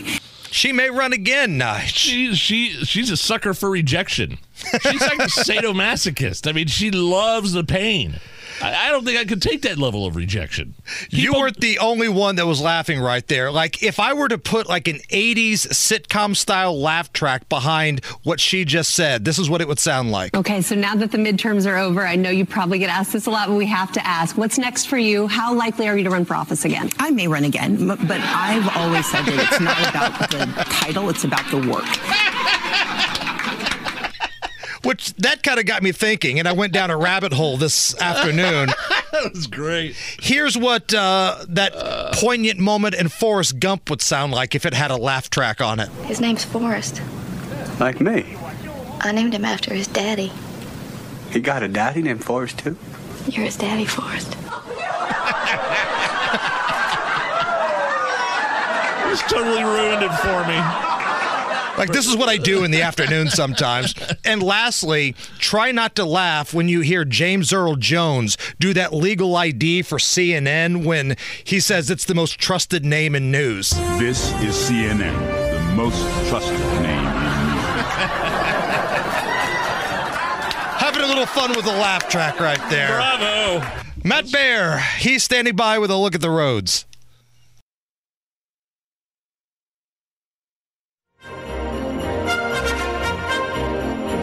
My name is Nigel. Hammers over there. A uh, language tutorial site called what is this? Preply. Preply This is kind of interesting. They examined 60 scripts of popular holiday movies to find out which ones had the most cuss words. Cool. All right. It's about time science pulled this part around here. Uh, here are the top 10. I bet you can't guess what the number one Christmas holiday movie with the most swear words is. I mean, just off the top of your head, just think. Uh, think about that. Can you give me a hint? You know, I think I've turned a corner. I beat the out of some kids today, but it's for a purpose. It made me feel good about myself, like I accomplished something. You need many years of therapy. many, many, many years of therapy. So Bad Santa Yeah, Bad was Santa. clearly number one. 255 swear words in Bad Santa, which actually kind of seems kind of low. And those are the me. good swear words Oh, too. yeah. It's not like damn or something. We're talking about the good stuff. Um, a, a movie I always talk about in at number two called The Ref with Denis Leary and Kevin Spacey, where he takes the uh, people, where he takes them hostage and pretends to be their therapist when the family comes over when he's really taking them hostage and trying to rob them. It's a comedy. It's hilarious. And this actually sounds low to me too. 86 swear words. Thought that would be a little Ref. higher. Well, Denis Leary's like one of those foul mouth comics. And Right. That's what he's known for. Really funny. If you haven't seen The Ref, of course. Um, some movie uh, in at number three called Better Watch Out. I've never heard of Ever it. heard of uh, uh, 82 swear words? Uh, Die Hard. If you're going to consider Die Hard a Christmas movie, they are in this category. 77 swear words in Die Hard. And not only do we consider it a Christmas movie, the Hammer and Nigel show, with yeah. the help of Hammer and Nigel Records, have put together the 12 Days of Christmas using nothing but Die Hard audio. 12 terrorists at Nakatomi Plaza. Been doing this for 11 years. 10 square blocks. Mayday, Mayday, Channel 9. 8 Lincoln 30 to dispatch. The seven members of the new Provo Front. Six armed with automatic weapons. Five imprisoned leaders of Liberté de Quebec. $4 million. Three down, four to go. Code 2 at Nakatomi Plaza. He's killed one terrorist for sure, and he claims he's capped off two others. Hey, mother. Christmas. yes, sir, right there. Oh, that was great. 77 swear words in Die Hard. Uh, rounding out the top five, another favorite of mine, underrated, Just Friends with Ryan Reynolds. It's 46 swear words. Uh, now, uh, in at number six, have you ever heard of the movie Black Christmas? Black Christmas. From I ni- have not. It's from 1974. I have not. 39 swear words. Joe Biden says you ain't Christmas. uh, number seven, Trading Places with Eddie Murphy and Dan Aykroyd. Uh, 37 swear words. I guess we could call Trading Places a Christmas movie. Sure. place during Christmas. the iconic scene of Dan Aykroyd pulling the uh, the meat out of Oh, the beard. So gross. The salmon or whatever on the bus because he's hammered. Uh, number eight is Krampus. Never saying it. Uh, that's from 2015. 37 swear words. Number nine, Love Actually, 2003. You're so lucky you haven't seen that. We've been talking about that lately on this show. My wife is going to make me watch it at least five more times before Christmas next week. 36 swear words. And then uh, the top 10, The Family Man. Is that Nicolas Cage? I think it's Nicolas Cage. I think so. Um, uh, 32 swear words. But yeah, Bad Santa and the ref. Bad Santa, like uh, 255 swear words, and then the next one is the ref at 86 swear words. Bad Santa Holy more God. than double second Yeah, place. right. Uh, speaking Oh, of wow. Christmas, I don't like this news at all.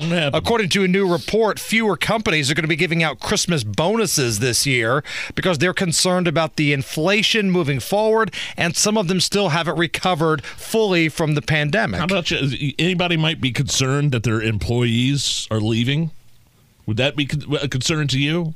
I mean, I understand inflation and all that, but maybe try to um, hold on to your employees by giving them a little something. Right. No bonuses. We had that story earlier in Is This Anything about the landscape company that doled out like $28 million in bonuses, which is uh, unbelievable to me. So you're saying other companies are now saying, nah, I'm going to hold off on the bonus. They're not But even yeah, getting the Jelly of the Month Club.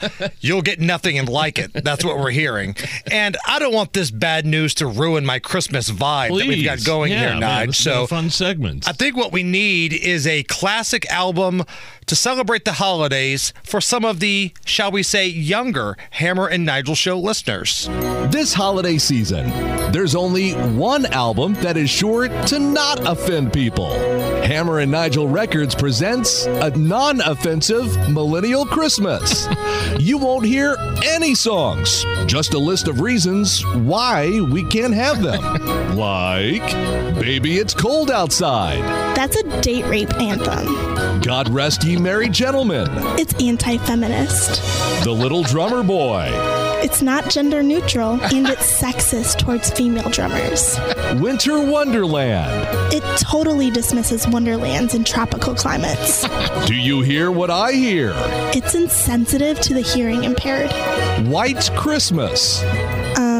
Racist. no music, no songs, just a list of reasons why the perpetually offended make our lives hell.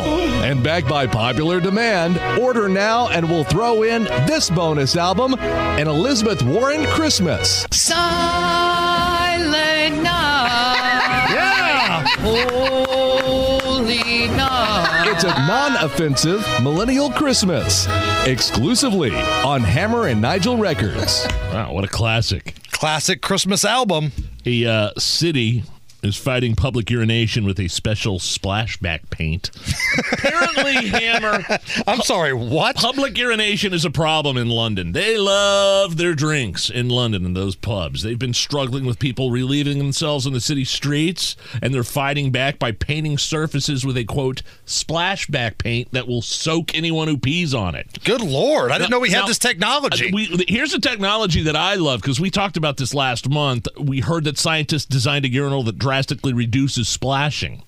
Right. Every every urinal I've ever been to, I get splashback. You get a little splashback. uh, please, the one in the uh, work bathroom. Yes. Here down the hallway. Are you kidding me? And you look below the urinal. The Oh. stuff that's seeped over and kind of splashed on the floor. It's so gross. So, uh, but there are other cases that could benefit from an increase in splashing. This uh, Westminster neighborhood in London's been struggling with people relieving themselves on the streets, and this special paint. If you pee on the paint, it like soaks you. It's like a repellent almost. It's like a super soaker Yeah. to fight back against public urination. What was the movie that uh, uh, with the, all the guys? Maybe it was Naked Gun when all the guys started um, uh, spray painting graffiti on the wall, and the wall spray painted back.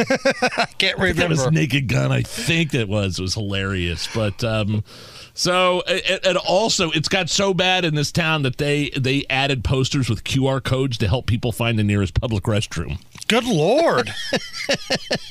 like you don't even see that in Broad Ripple. No. Like, you know, like good lord. so what you're telling me, Nige, is that all of this talk of public urination means it's time to play great moments in public urination history. Okay. For instance, the scene in Dumb and Dumber. I got I gotta stop or go to the bathroom. Just go, man. oh. Wow, that's really warm. It's really warm. Is that when they're on the scooter? They're freezing on the scooter, driving to Aspen. Great moments in public urination brings us to the film Tommy Boy, where oh. Rob Lowe's character is a little inebriated and he takes a leak on an electric fence. I'm telling you, Paul, the only thing keeping us poor is Tommy. The guy's an idiot. He won't sell squat. This is what I think of Callahan. Tommy saved the factory. That's a laugh. I love it. And last but certainly not least, Okay. the scene in Something About Mary. Or at the red stop. Yep. Yeah. This is a raid. No, no, no, no. I was peeing. That's what I. That's what I was doing. I was just peeing. I was peeing too. Yeah, I'm sure you're all just. Let's go. Let's move it up. Great moments in public urination history. Highway rest areas. They're the bathhouses of the 90s for many, many, many, many, many gay men.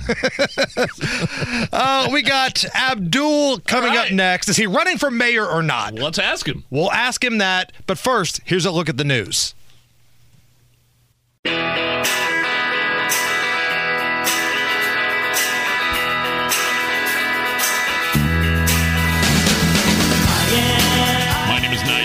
Jason Hammer is here. Abdul Hakim Shabazz, attorney at law and longtime host here at 93 WIBC, joining us in studio. Um, we still haven't come up with a name for this segment. Abdul wanted to do Up Abdul's Alley.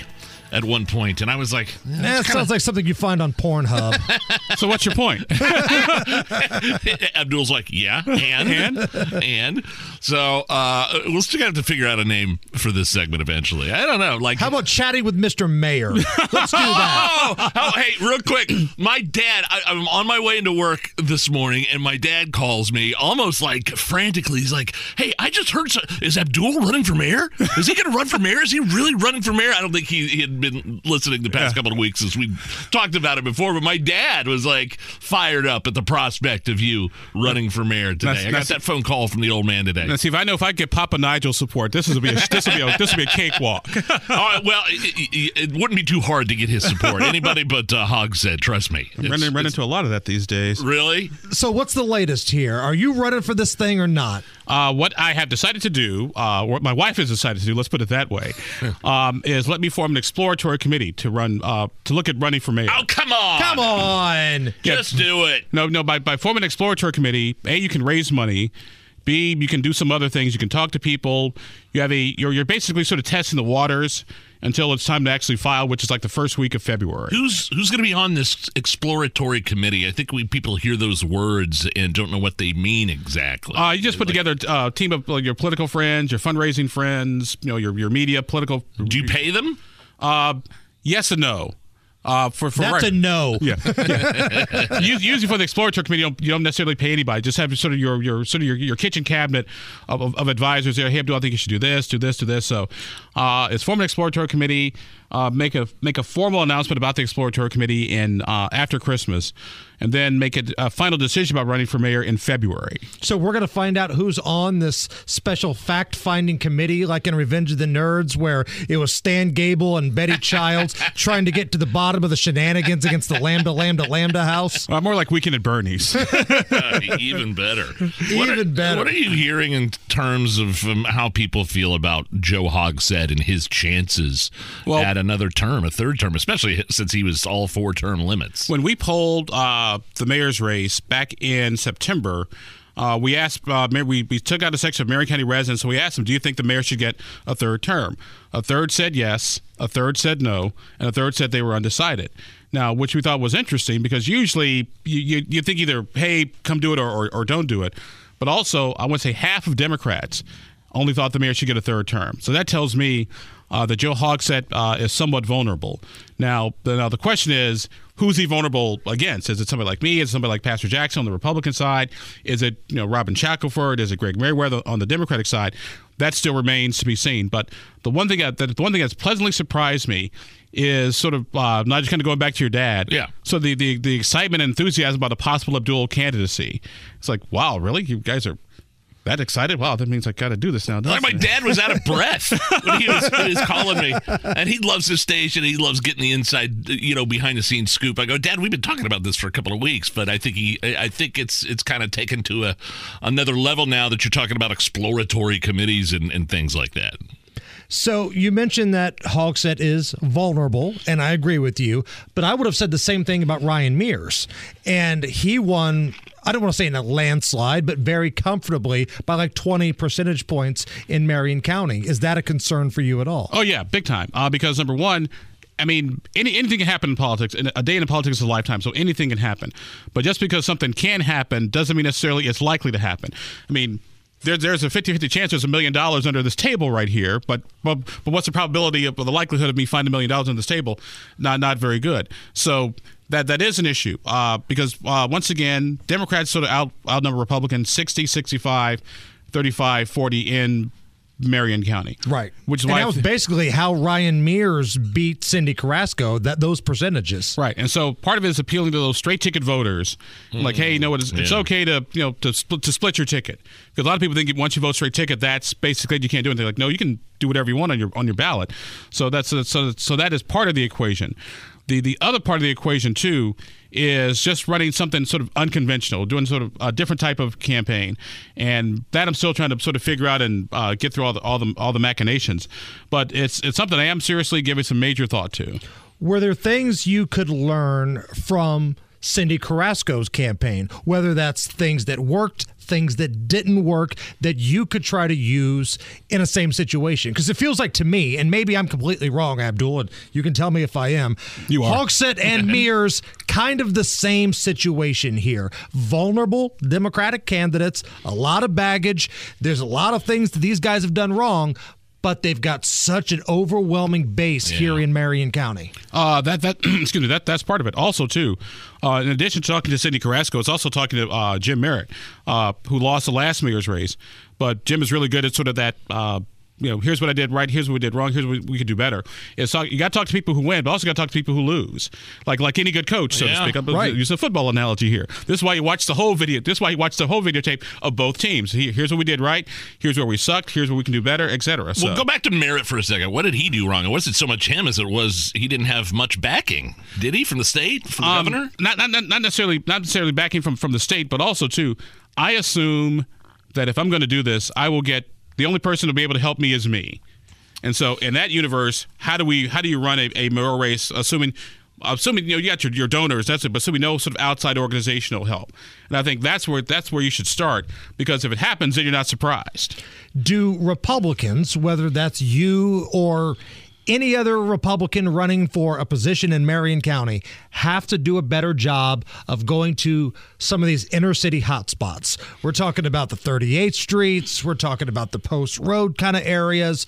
Those are places you normally don't see a lot of Republicans knocking on doors. And also, what you have to do, A, you have to show up, number one. And number two, you have to talk to people, not at people. Because when you, when you talk at people, they're, hi, I'm, I'm running for public. Their, their mind's just turned off, they're, they're done. So you, you actually have to talk to them, learn their stories, learn what's going on in their neck of the woods in order to, in order to make that connection.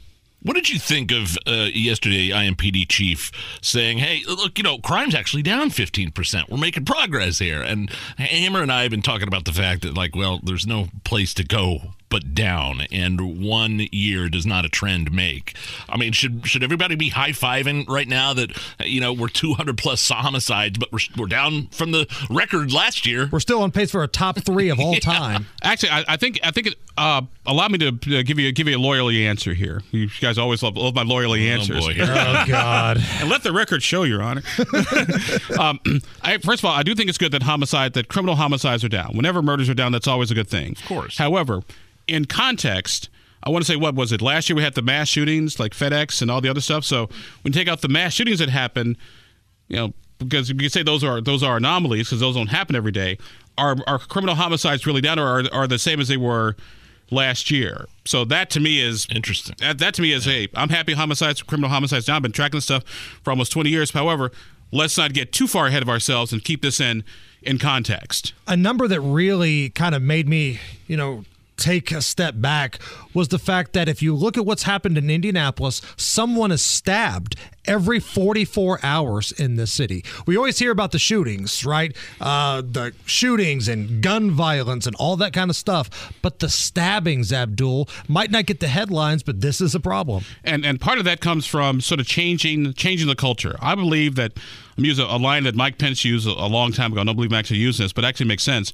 Indianapolis should be the worst place to commit a crime, but the best place to get a second chance.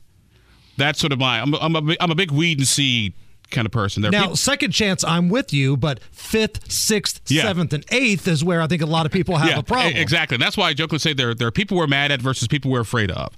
The people we're afraid of, the habitual offenders, you guys need to go. Hey, I'm that- sorry. Can't, can't help you. That governor's uh, race is getting pretty crowded for the GOP, isn't it? Uh, yes. Uh, right now, Mike Braun, uh, Suzanne Crouch, Eric Doden, and probably one more to be determined later. What do you think? Like Hollingsworth? Um, Hollingsworth. Or I've heard Hollingsworth said he. I've heard Hollingsworth said he wouldn't run for for governor. He may try to run for lieutenant governor with with Mike Braun. But I don't know necessarily if we want two candidates from Southern Indiana for you know geographical diversity purposes, that sort of. What's some of the chatter? What are some of the names that are out there in the blog sphere, Abdul, that could be throwing their name in the mix? Well, the one everybody, the one that nobody wants is Todd Rokita. I can tell you that right now. Is he thinking about it? Um, I'm sure he is. When he looks in the mirror, he sees himself as governor, as, as opposed to something else. Um, so he's a possible candidate. Um, like I said, he's, he's the only name I'm hearing hearing right now. I'm hearing Joe Hogsett may try to run, you know, for the U.S. Senate. Uh, statewide ID because of because of who he is. So hold hold on, you can't just Whoa. skip that over there. Wow, I hadn't so the domino effect here, like so, if Braun is going to run for governor, this opens up a Senate seat. We're already hearing names like Jim Banks, Jim Banks, Victoria Victoria Spartz. You're telling me that one Boss Hogsett would take a look at that? Uh, that's what I've been told that the that the mayor is taking a look at running for the U.S. Senate. Oh, please make that happen. please make that happen because the rest of the state needs to understand that this guy was nowhere to be found two nights of rioting. And he's going to have to answer that question sooner or later. Somebody other than my dad, Abdul, has to ask this guy that question, right? Well, let's just say uh, the commercials uh, being drawn up. Uh, what's the uh, um, uh, real quick before we let you go here? The chances of uh, Lieutenant Governor Crouch versus uh, Mike Braun getting the nomination. Um, like I said, it's kind of hard to tell because it's just so far so far out right now. Um, I think they both have you know decent amount of name identification for people who pay attention to this type of stuff.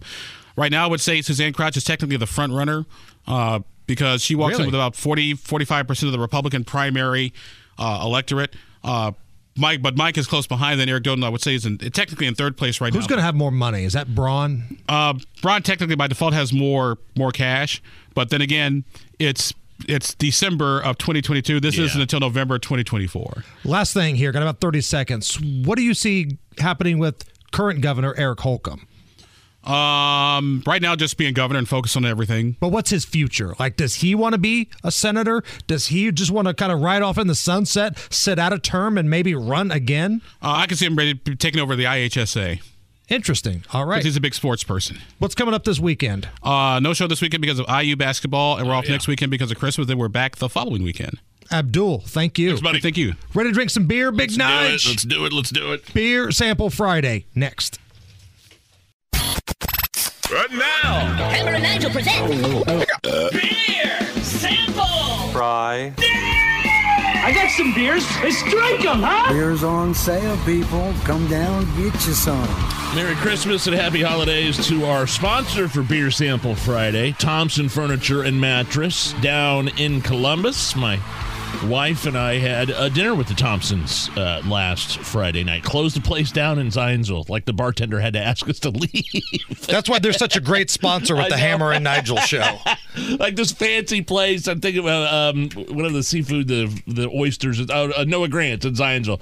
We had a late reservation, and then uh, we looked up. It was like 10:45, and the bartender was like, "All right, seriously, guys, five more minutes, and that's it." so thanks to our sponsors, Thompson Furniture and Mattress. And I love when Hammer and Nigel listeners go down to Thompson Yeah. Furniture and they take pictures and they, you know, they send it back to us. That's awesome. Well, if you buy something down there, anything um, in terms of like a mattress or furniture, you can get free uh, engraved mugs and stuff with our logo. like the Yeti cups. It's a Yeti, yes, and those are expensive, man. But you can get them for free, and it's the only place you can get stuff with our logo on it right now. Right. And it doesn't have to be our logo. I mean, you can No, get yeah, whatever you, get- want on it. If you want your favorite team's logo, you can get that. All right. So the beer that I brought today is part of a gift. This is from our friends at Ash and Elm. Oh yeah, they've been here before. Yeah. Right. And they've got a package that has the cider of the month in Yeah, it. they specialize in those ciders, man. They're Right. really good. So it's a 12 pack, and each month it's a different cider. That's a gift that keeps on giving the whole year, Hammer. So this is an example of one of them. She, uh, Andrea Oh. from Ash and Elm, brought this to me. This is uh, the cider they have for July, I believe. Kiwi Granny Smith. Kiwi Granny Smith alcoholic cider. is what I call it. Crack it open. Let me hear. There we go. So there are 12 different flavors. So you can do you can sign up for this. They'll send you a new one every month. Yeah, and they have the pre-packaged 12 pack. So if you just want to Oh, put it in your. Okay, fridge, okay, gotcha, gotcha, you know, you open one up every single month, and it's like a one of those little uh, calendars, but it's a beer. Woo! Kiwi Granny Smith, a light. This is like apple juice. Apple. It does taste like apple juice. So good. Oh man. So the 12 pack from Ash and Elm, it's available for you. Great gift. Uh, more Hammer and Nigel coming up after six o'clock, including the latest of what's going on with Elon Musk and Twitter and him banning all the libs. Uh, their heads are spinning. More on that coming up after six. 93 WIBC.